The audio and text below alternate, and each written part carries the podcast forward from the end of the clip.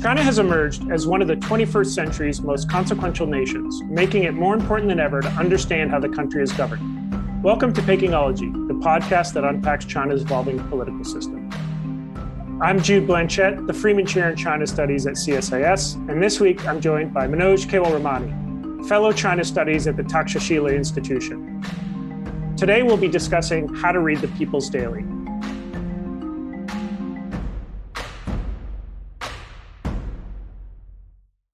Manoj, thanks for joining the podcast. Thank you so much for having me here, Jude.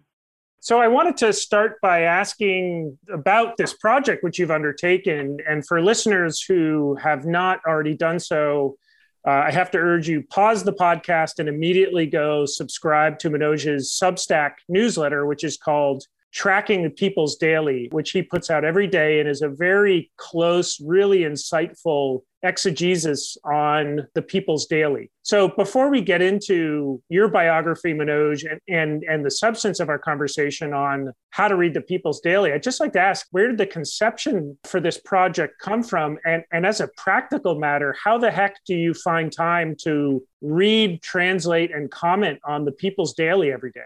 The impetus for this project came uh, last year. I was trying to sort of read through the People's Daily to try and figure out what's been going on with the pandemic, specifically uh, in January last year. And uh, it sort of started a habit where I would go through uh, it every morning. Um, I used to sort of look at the People's Daily uh, once every week previously to just track what's happening in China.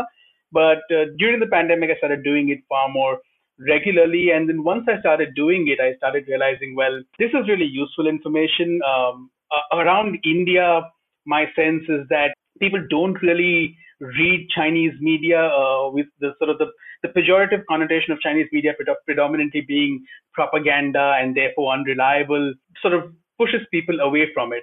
And my thought was that, well, you're approaching it in the wrong way. You don't need to look at it as uh, giving you unbiased, objective news, but you need to look at it as providing you information about what the party is discussing and how it's thinking about itself. And that's where I sort of started to look at it far more regularly. Uh, and once I started doing that, I sort of came, it became a habit. Uh, and sometime in the middle of last year, I started uh, a Medium blog where I would just do it in sort of short form, just quickly translate the sort of key bits and put them out. Um, and then that's grown, as you've seen, much much into a much larger project. It takes me about a good two two and a half hours every day to run through things. And as it develops into a habit, you sort of develop a knack of uh, what you're interested in, what you're not interested in, what you think matters politically, what doesn't matter. And then if you become a little bit more picky with what you do. But yeah, but that's how it sort of plays out on a daily basis. Monday to Friday, it's about a good two, two and a half hours of going through that document while attending some meetings in office.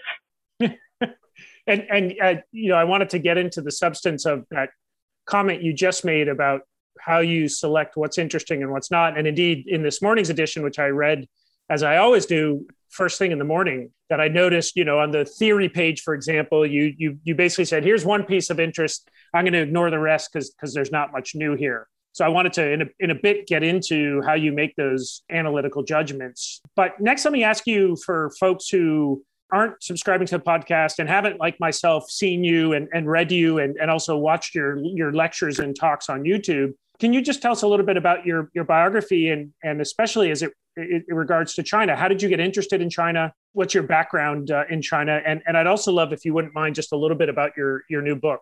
Let me just begin with my biography. I took sort of a very strange path to studying China. Very early on in my youth, all I wanted to ever do was to become a Bollywood celebrity.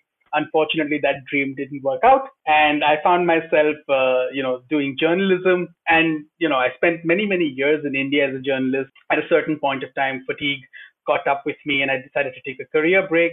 My family is sort of a trading family, and my father's been working uh, exporting through China for the last 40 years. So it was an opportunity for me to just visit China, to look at the place. I mean, in 2011, I moved over there to sort of work with my father, just take a break from journalism, do something different, work with my father as a trader.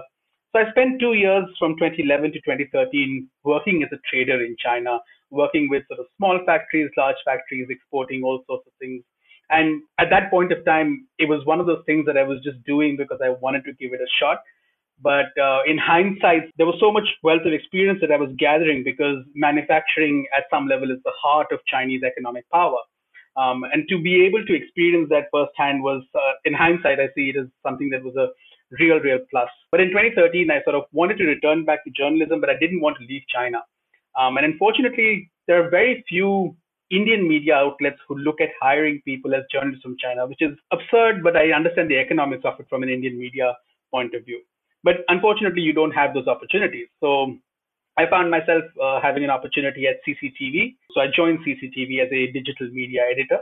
I worked with them for three years. Fascinating experience. You know, I don't, I wouldn't sort of call what I was doing there journalism, but uh, an interesting experience in terms of just observing the nature of discourse, political priorities, the changes that were taking place in China at that point of time. From what, if I recall correctly, I moved to Beijing in June 2013. Uh, and I think it was the same week where Xi Jinping was traveling to Sunnylands to meet Obama. And it was just fascinating in that first week to experience what was going on. And subsequently, of course, you know, the Bo Xilai trial and all of that. So just the experience of how Chinese media covers things differently, what sort of priorities prevail, and how the environment for discourse in China was changing in the three years that I was there. To me, that sort of piqued my interest. Going forward, once I returned to India, it was back to the case of this realization that in India, we're not looking at China in terms of how China looks at itself. We're not doing any of that analysis. And we're not even actually looking at it, at it as a strategic priority, which it should be, uh, because so much of our attention is focused on Pakistan and the United States. And that was sort of a driving force for me to look at China from a policy point of view. And that's where sort of my work has uh, grown in that direction. And of course, you've got a, a book coming out, but I wonder if you could tell us a little bit about this. The name is Smokeless War China's Quest for Geopolitical Dominance. That's a heck of a title. What was the motivation and what is the big takeaway? So, I looked at the book from the point of view of essentially uh, sort of the idea for the book comes came to me in April last year. And it, sort of the impetus was an article in The Economist which talked about whether China was winning what was happening with regard to the pandemic. And I thought that the phrasing, the concept of winning was really, really strange in all of that. Victory for whom? What does it mean? And all of those sort of questions were there in my head. Uh, and at the same time, it was something to be, it, it was, it was really, really interesting to see that in three months' time, or less than three months' time, you know, Beijing had locked down Wuhan, and yet Wuhan was opening, and the rest of the world was going through a shutdown. Uh, India, the United States, the rest of the world was all going through a shutdown. To just see how the narrative in China had shifted, because, like I said, I was tracking Chinese discourse from January last year quite closely, but just see how that narrative has shifted. Uh, and while you know you get used to that phrase coming from the Chinese Foreign Ministry about you know opposing Cold War mentality, you saw so much more in Chinese media about its system superiority, its system delivery, delivering much better, and the pandemic being a big example of that. So that was the impetus for the book. The big argument that the book makes is essentially, and I use the smokeless war metaphor which Wang Yi used from the point of view of that this was that containing the pandemic was a war-like effort from a Chinese point of view, just like many other leaders around the world have used that uh, metaphor. But it was also beyond that. There was a discourse contestation. There's a contestation that is going on for norms uh, of global governance. There's a contestation that's going on with regard to supply chains. And my effort in the book has been to sort of unpack all of that in terms of the story of last year, but also talk about the big picture going ahead in terms of how is this contest going to shape in the future? What are the challenges that we are likely to see? How is China preparing itself? How is the Xi Jinping led administration preparing itself for what it clearly sees is a difficult external environment and domestic challenges? And what are the trends that are going to shape cooperation between different countries, sort of the democratic countries, and how limited or how strong that cooperation can be in terms of achieving the interests? And are these interests really shared interests? Because I don't necessarily think across the board there's a common understanding of the challenge that China poses and the nature of the interests that we have and how common they are and how shared they are. All of this is going to be a difficult process of negotiation, whether it's on supply chains, whether it's on core technologies, and all of that. And sort of the book sort of unpacks all of this to hopefully provide a framework to people to think about what's coming down the road in terms of the nature of competition geopolitically for the next five, seven years.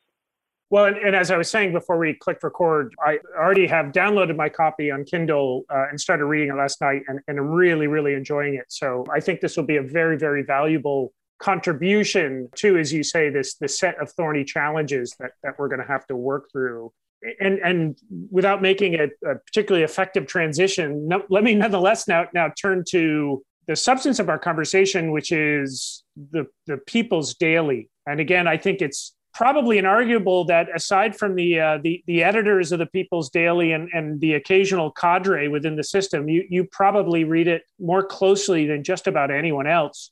And I thought a question to start with is actually just at a literal and a conceptual level, what is the People's Daily?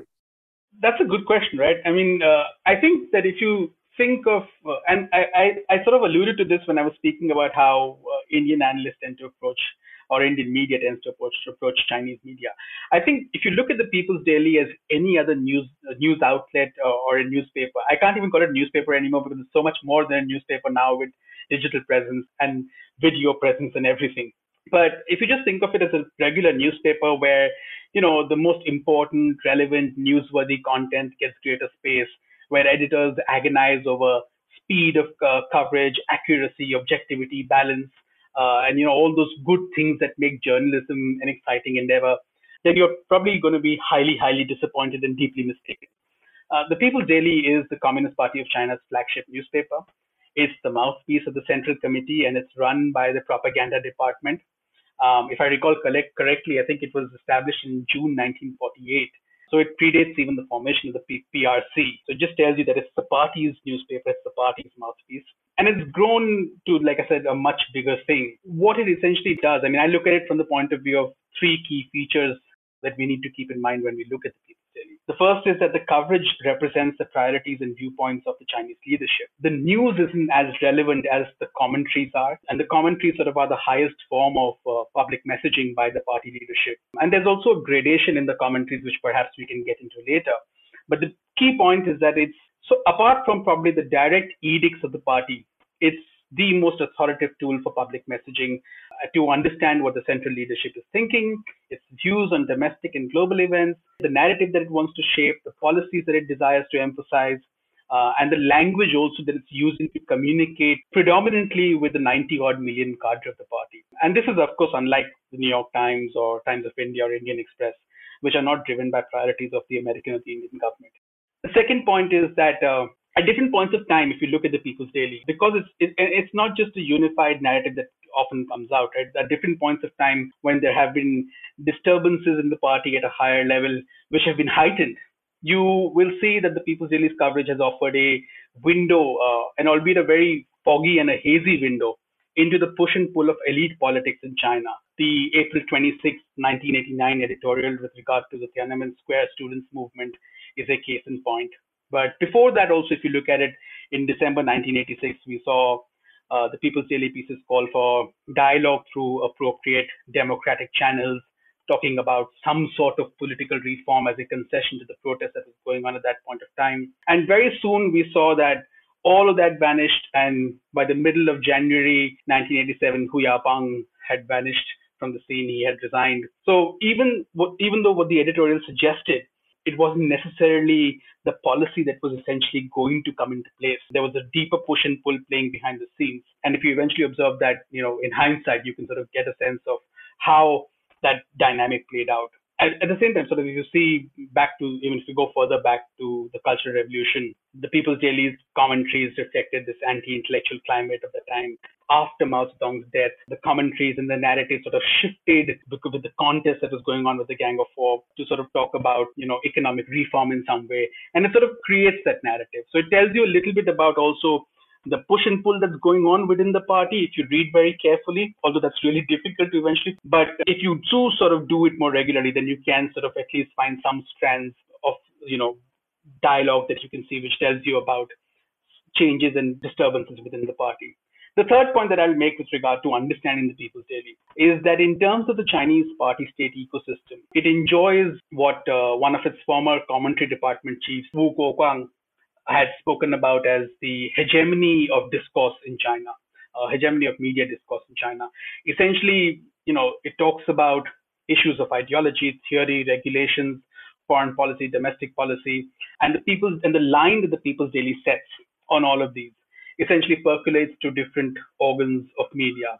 Um, at different points of time, you'll see local media in China reprinting, rebroadcasting what was there in the People's Daily. Some analysts tend to see that as a pledge of loyalty or an expression of loyalty to the central leadership by the local leadership. So again, studying the media dynamic in China sort of informs you a little bit about that also. But essentially the idea is that on big issues, on key issues, the party's line is available in the People's Daily and that line percolates to the rest of the media. And you see a lot of repetition therefore. So that's how I would sort of conceptualize the where how one should approach the People's Daily and why one should approach it with seriousness. I mean, I mean that's really helpful, and especially I appreciate the the analysis on on where People's Daily fits into the broader ecosystem. My, I guess my next question is: Who is the audience for People's Daily?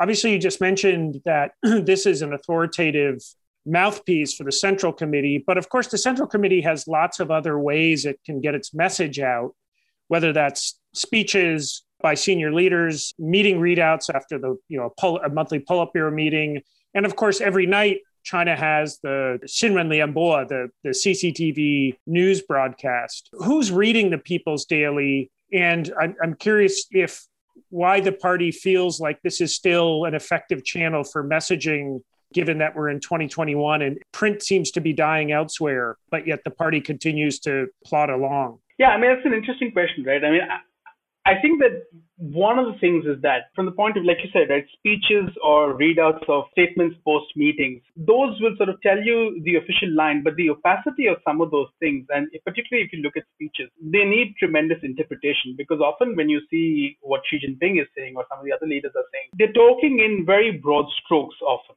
And what you will see is that, uh, and in the People's Daily, you'll see this, you'll see a lot of Chinese scholars, academics, analysts, theorists, and even sort of folks working, sort of heading different institutions will be analyzing and interpreting a speech to sort of distill it down to what it would mean in terms of actual policy measures and implications. And that's the process that plays out in the People's Daily in some detail. I think one of the reasons why print, and uh, if you look at what the People's Daily talks about itself, it says that its circulation is at around 3 million today. My sense is that it's predominantly aimed at party cadre is predominantly aimed at party cadre and different departments through the newspaper are actually communicating to sort of lower level departments. So the organization department is communicating to sort of provincial three level departments, ensuring that this is the line that needs to be followed. Yeah, this is sort of the approach that the central government or the central leadership wants you to follow. So predominantly this communication is internal within the party. It's about setting up priorities. It's about making sure that those priorities are communicated and they are doubled down upon. Now, why would you continue to do this when you have newer and different tools? I think the People's Daily and others have also tried to adapt to these newer and different mediums. Uh, and particularly, say, when Xi Jinping talks about, you know, innovation in discourse and cultivating discourse power, what we've seen is that different media outlets, including the People's Daily, have sort of cre- expanded social media presence, have d- used sort of far more creative tools. One of the examples that comes to my mind is obviously last year when the Black Lives Matter protests were going on in the US, you saw that uh, graphic that the People's Daily had put out with the Statue of Liberty sort of crushing, you know, a police officer sort of emerging from the ropes of the Statue of Liberty, crushing the White House and the, you know, crushing the neck of a black man under the sort of facade of the White House. So they've tried to innovate to become sort of far more popular and shape discourse uh, with a with the general public, with the outside pub, with sort of people outside China, and with sort of the youth within China.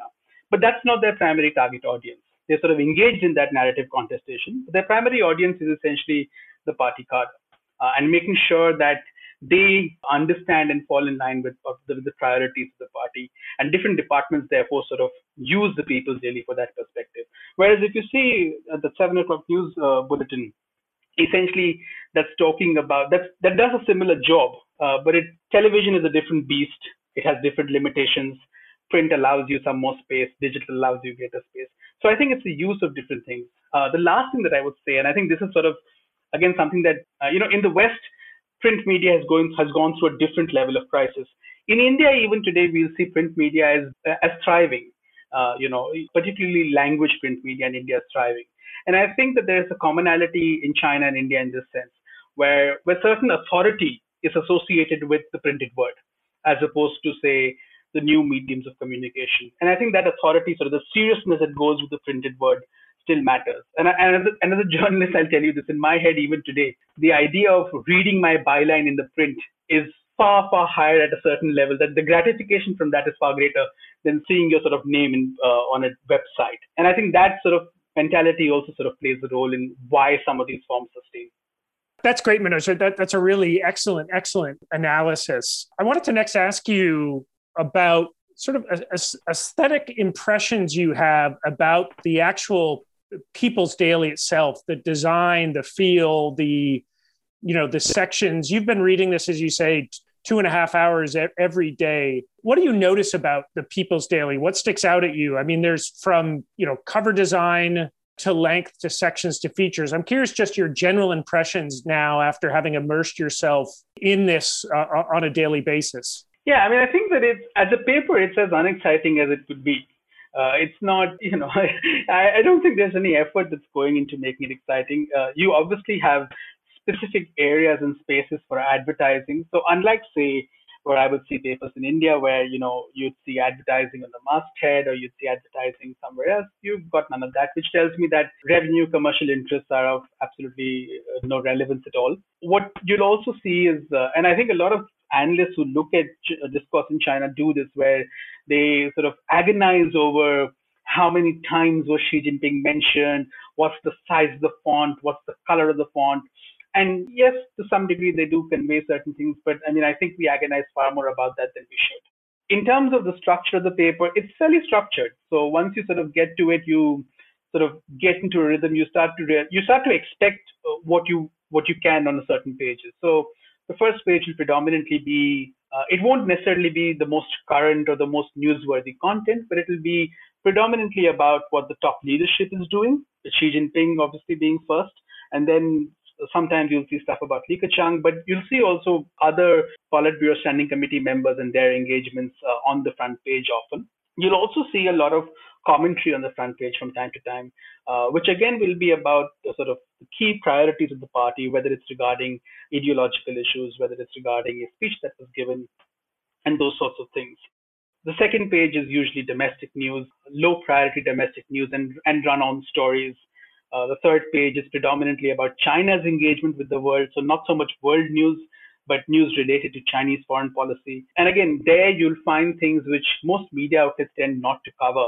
So it'll be about, say, you know, a PSC member, Li Zhanshu, speaking to uh, parliamentary committee members from different countries, which gets very little to no coverage in the world media at all, unless it's sort of Xi Jinping or Li Keqiang or even Wang Yi having that conversation, which to me is problematic because the role of the foreign ministry in China is very different. The role of if a PSC member is having a conversation, it's at a different level if the international department is having an event or a conversation, it's at a different level. The foreign minister sits at a very different sort of uh, in, the, in terms of the hierarchy. Uh, yet in international media, we tend to cover the foreign ministry much more because uh, of our perceptions of the roles of foreign ministries or the State Department in the US in our systems. Uh, and I think that's where we sort of miss a trick. But that page three sort of gives you some of this. And yeah, and that's how the pages are usually structured. Page four is again domestic news. Often it's related to ideological issues, but often even related to Hong Kong, particularly in the last year and a half. A lot of uh, page four news is on Hong Kong. Sometimes on page six or page two, you'll find full speeches, full texts of draft uh, of legislation or uh, you know of new regulations that the parties come up with. And then the latter, the sort of the far you go, sort of deeper you go into the paper, what you see is that a couple of pages are reserved for advertising. Um, and subsequently, page 13, which is usually the theory page, is where you'll find uh, sort of meaty discussion from scholars, analysts, or sort of people from different institutions, provinces. And it's useful to sort of see who's saying what because it also gives you a sense of where they are standing politically. And that's how I essentially sort of look at the paper. Aesthetically, I don't think it's something that's really attractive, but I guess it's like once you get into it, it's a bad habit to let go of, uh, and it just sticks with you.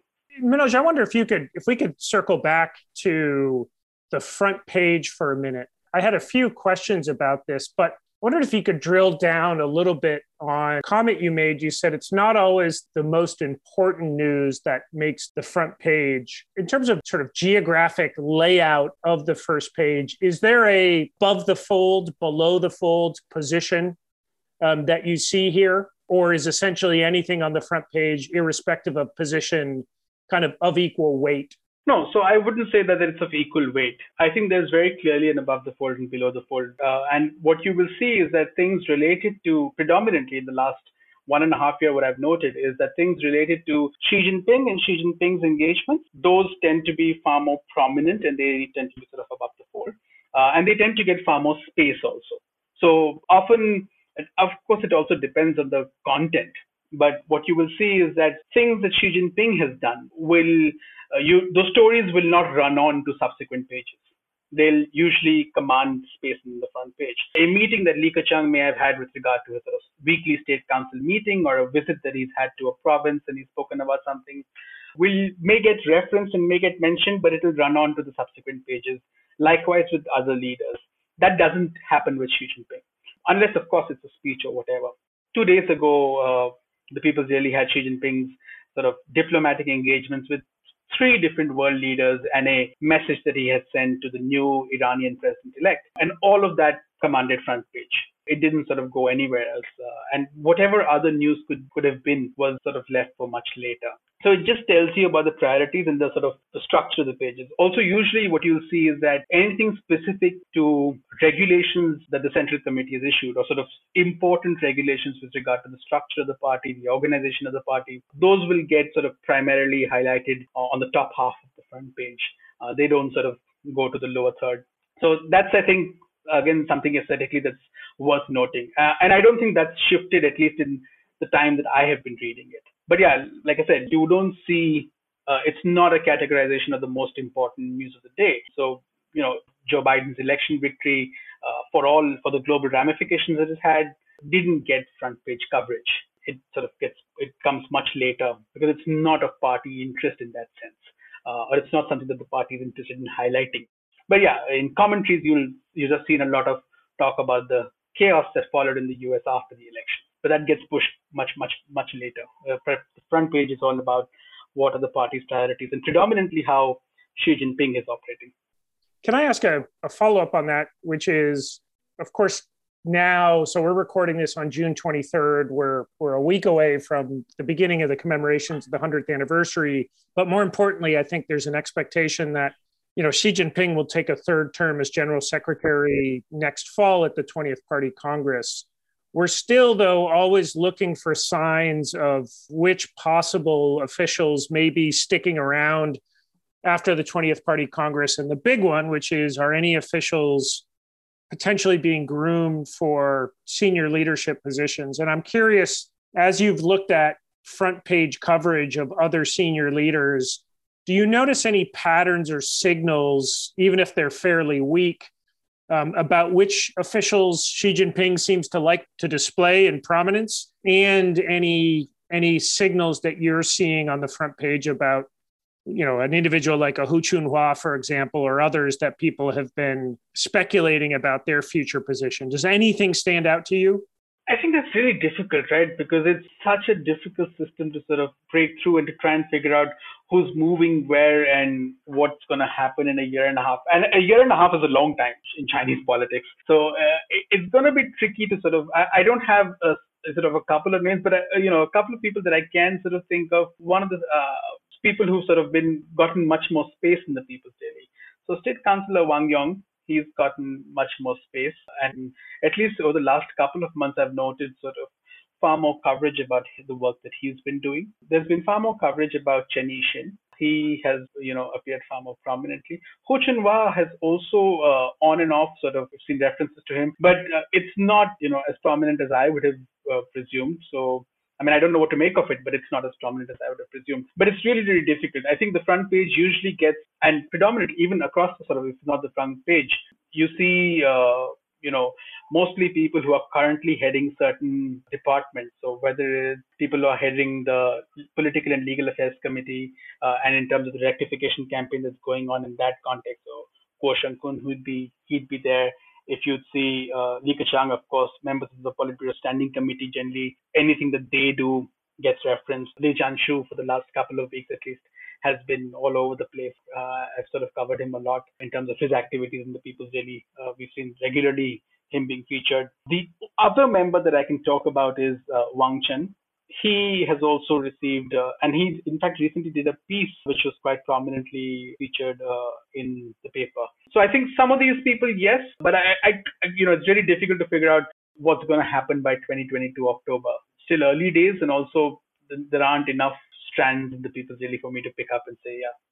If we were to flip to the theory page, which again nominally is a platform for discussion. I'm not sure necessarily debate, but certainly discussion or small d debate. What is being discussed uh, in, in, these pages, and, and what do you notice about the parameters of discussion that are permissible? In, in my reading of your analysis, there certainly are important messages coming through from the articles that are being put in the theory page, but I'm not sure there's a lot that's earth shatteringly interesting in terms of what it tells us about you know broad contours of debate. It seems to be a pretty regular recitation of some of the core themes about about party supremacy about the exceptionalism of the ccp about the superiority of china's governance model but you're watching it much closer. What do you notice about the, the topics under discussion on, on the theory page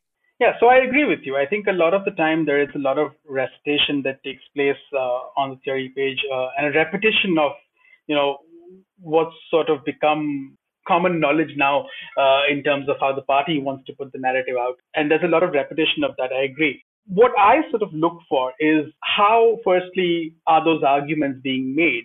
Uh, and over the last few months, what I've seen is that frequently those arguments are made referencing things that Xi Jinping has said. And that to me is the first sort of sign of, you know, this idea of his authority. Because everything, even the most rational, logical argument that's being made, is being made by first sort of couching it in comment, a statement by Xi Jinping, a quote by him, and then you make that argument. Uh, so that to me is sort of the first thing. And I try to see who's deviating, who's not deviating from that norm. And that sort of is one thing that I try to see. Now, again, one of the challenges with these things is that you can identify certain patterns, but interpreting those patterns is another ballgame altogether. So my objective primarily is to start looking at certain patterns and then see how I can interpret them with much more information beyond what's just there in the People's Daily.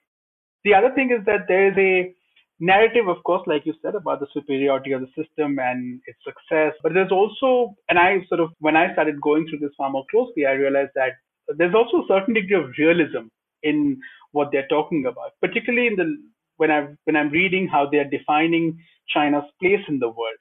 So beyond this propaganda of how successful the party is, how it was the historical choice of the Chinese people, and sort of a de- in some ways destiny's child and all of that, you're also seeing that there's a realization that there are deep challenges that exist.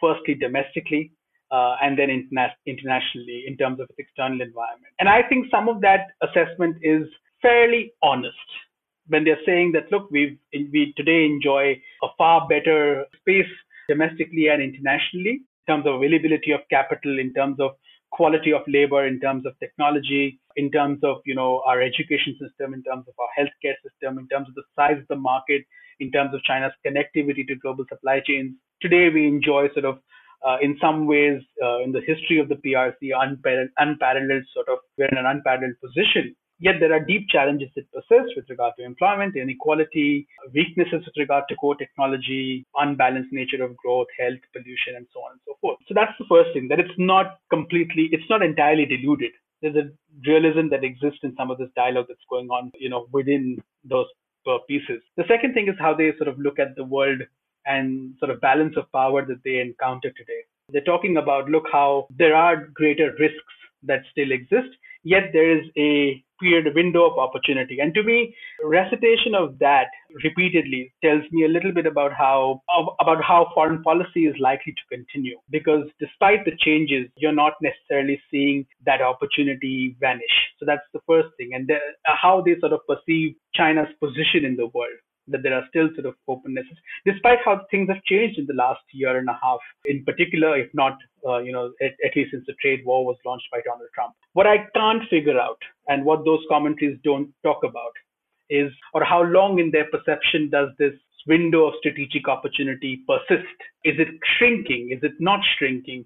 Is that shrinking inevitable? Sometimes there are some pieces that will give you a glimpse that there is an understanding that this shrinking is inevitable, so we shouldn't be really terribly bothered about it. But at other times, you will see, and this was there, I think about a month or so ago, there was a piece which talked about, which referenced Zhou Enlai and Zhou Enlai's diplomacy, which I thought sort of came off left field uh, and the fact that, you know, in the 1950s, Zhou Enlai went to the world with a message of friendship and he reshaped sort of China's image. Fascinating little bit of tidbit in a commentary, which otherwise said everything else that you've read everywhere else, but suddenly had that little bit. Again, how do you interpret that is another matter altogether. Is it a sign of some discourse about, look, we need to re engineer what we're doing and at that level in the People's Daily? Or is it something else? I don't know. That's challenging to figure out. But to notice some of these changes to me is sort of useful because it tells you a little bit about how the leadership's priorities are being interpreted and what is the kind of discussion that's going on among Chinese scholars, analysts uh, who may be closer to the party leadership. That's actually, Manoj, that's a great place to start to wrap up the conversation, which is you've been doing this for so long and so carefully. I'm curious what tools are in your analytical toolkit when you engage with these primary source materials like the People's Daily. If you were giving advice to a, a aspiring current analyst of Chinese politics, Chinese intentions, Chinese debate, what tips have you picked up and what tools have you developed that you may be able to to share with, with folks as they you know either wade through uh, the People's Daily or watch a you know CCTV Xinwen Lianbo or, or read a, a speech by a Chinese leader. How, how might you be able to guide how, how they construct their analysis? Yeah, I think the first thing that I would say is that look, uh, it's really important not to sort of get overawed by the stodgy discourse after a certain point of time, you get used to it uh, and you wade through it without even realizing it. And as you read the blog that I do, there are points of time where I stop and I tell myself, uh, and I've sort of said this, that you know I'm sort of engaging in self-criticism because some of that stodgy discourse becomes so commonplace that you stop to even uh, think about it. So when you go through it, yes, uh, you know you you get to a point where it no longer matters, but uh, stop and think about it. For example, the comment that Xi Jinping made at the NPC after in 2018 after he did away with the constitutional amendment uh, with the sort of ter- presidential term limits. His comment was about phrasing China's history in three different epochs. So it was standing up, becoming rich, getting strong. And it's a throwaway sentence which has been repeated so many times. But to me, when I'm looking at Xi Jinping today, I'm trying to figure out what does getting strong mean? And increasingly, the way he's behaving with the private sector and with, with the technology sector tells me that getting strong may not necessarily mean getting rich for some of these people. It may mean getting rich uh, with certain conditions. And you sort of start to then unpack some of these, you know, throwaway statements because they give you deeper meaning. So look at the statement, but also look at the policy action that's uh, happening with that. Don't just read the speech and take it at face value. Look at the policy measures, and then you probably go back to some of the language that's used and it helps you unpack what it might actually mean. That's the first sort of thing. The second thing is uh, within speeches and within pieces, try to look at again what are sort of operative, instructive elements. Which again, as you as you see how those speeches are being interpreted in the People's Daily or in other places over the weeks and months that follow, uh, or in terms of policy measures, it allows you to sort of then go to future speeches and try to figure out a pattern of how you want to interpret them, what may be key policy instructions in that particular speech that the leader may give. The third thing is consistency. Just do something consistently. Um, you know, it'll allow you to sort of identify patterns. And like I said, interpreting what those patterns mean is tricky business. And whether your reading is on the mark, off the mark, depends on so many other factors. But don't worry about that. Identifying patterns itself is very, very useful and it sort of sharpens your own skills. And the last thing to do is that, and I think this is really important from, at least from an Indian point of view, from what I can understand, is that often the case is made in India that China's rise and China's phenomenal economic growth, at, at certain levels, sort of viewed with envy, is a product of the party-state system, the unitary system, which uh, you know delivers efficiently, doesn't necessarily involve a lot of political wrangling, unlike the sort of messy nature of our democracy. And I think it's important to go back into read and see that that's not the case. There's tremendous politics that plays out, whether that's in terms of narrative control, divergences over policy issues. And you can see them if you read some of these papers much more consistently. And it sort of allows you to understand how that politics plays out. It's different, but it does happen. Politics is there in everything. And I think that's a useful sort of learning to take away, particularly in sort of democracies, which today are dealing with far more messy situations. Manoj, those are those are absolutely excellent tips. With many of which I, as I was hearing you uh, unpack them, I was realizing how imperfectly or Im- immaturely I do many of those, especially your comment on on consistency being uh, being helpful. But those are really, really excellent. And I, I want to thank you. This has really been a, a, a really important and fascinating discussion. And as we were talking about before we started to record, how important it is to build this muscle of watching China, but more importantly, as you said, listening in to the discussions that they're having internally. And the comment you just made, which I, I completely agree with, not assuming that there's no politics, even if we recognize the constricted contours of debate, which of course exist under Xi Jinping.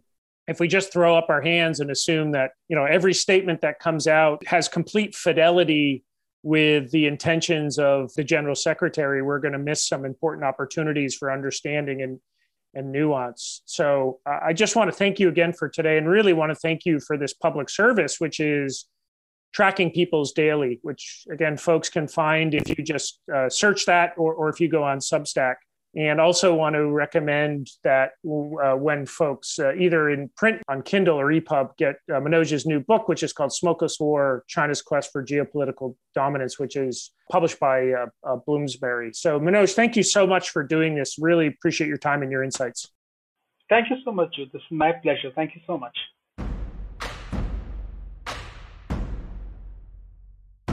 If you enjoyed this podcast, check out our larger suite of CSIS podcasts. From Into Africa, The Asia Chessboard, China Power, The Trade Guys, Smart Women Smart Power, and more. You can listen to them all on major streaming platforms like iTunes and Spotify. Visit csis.org/podcasts to see our full catalog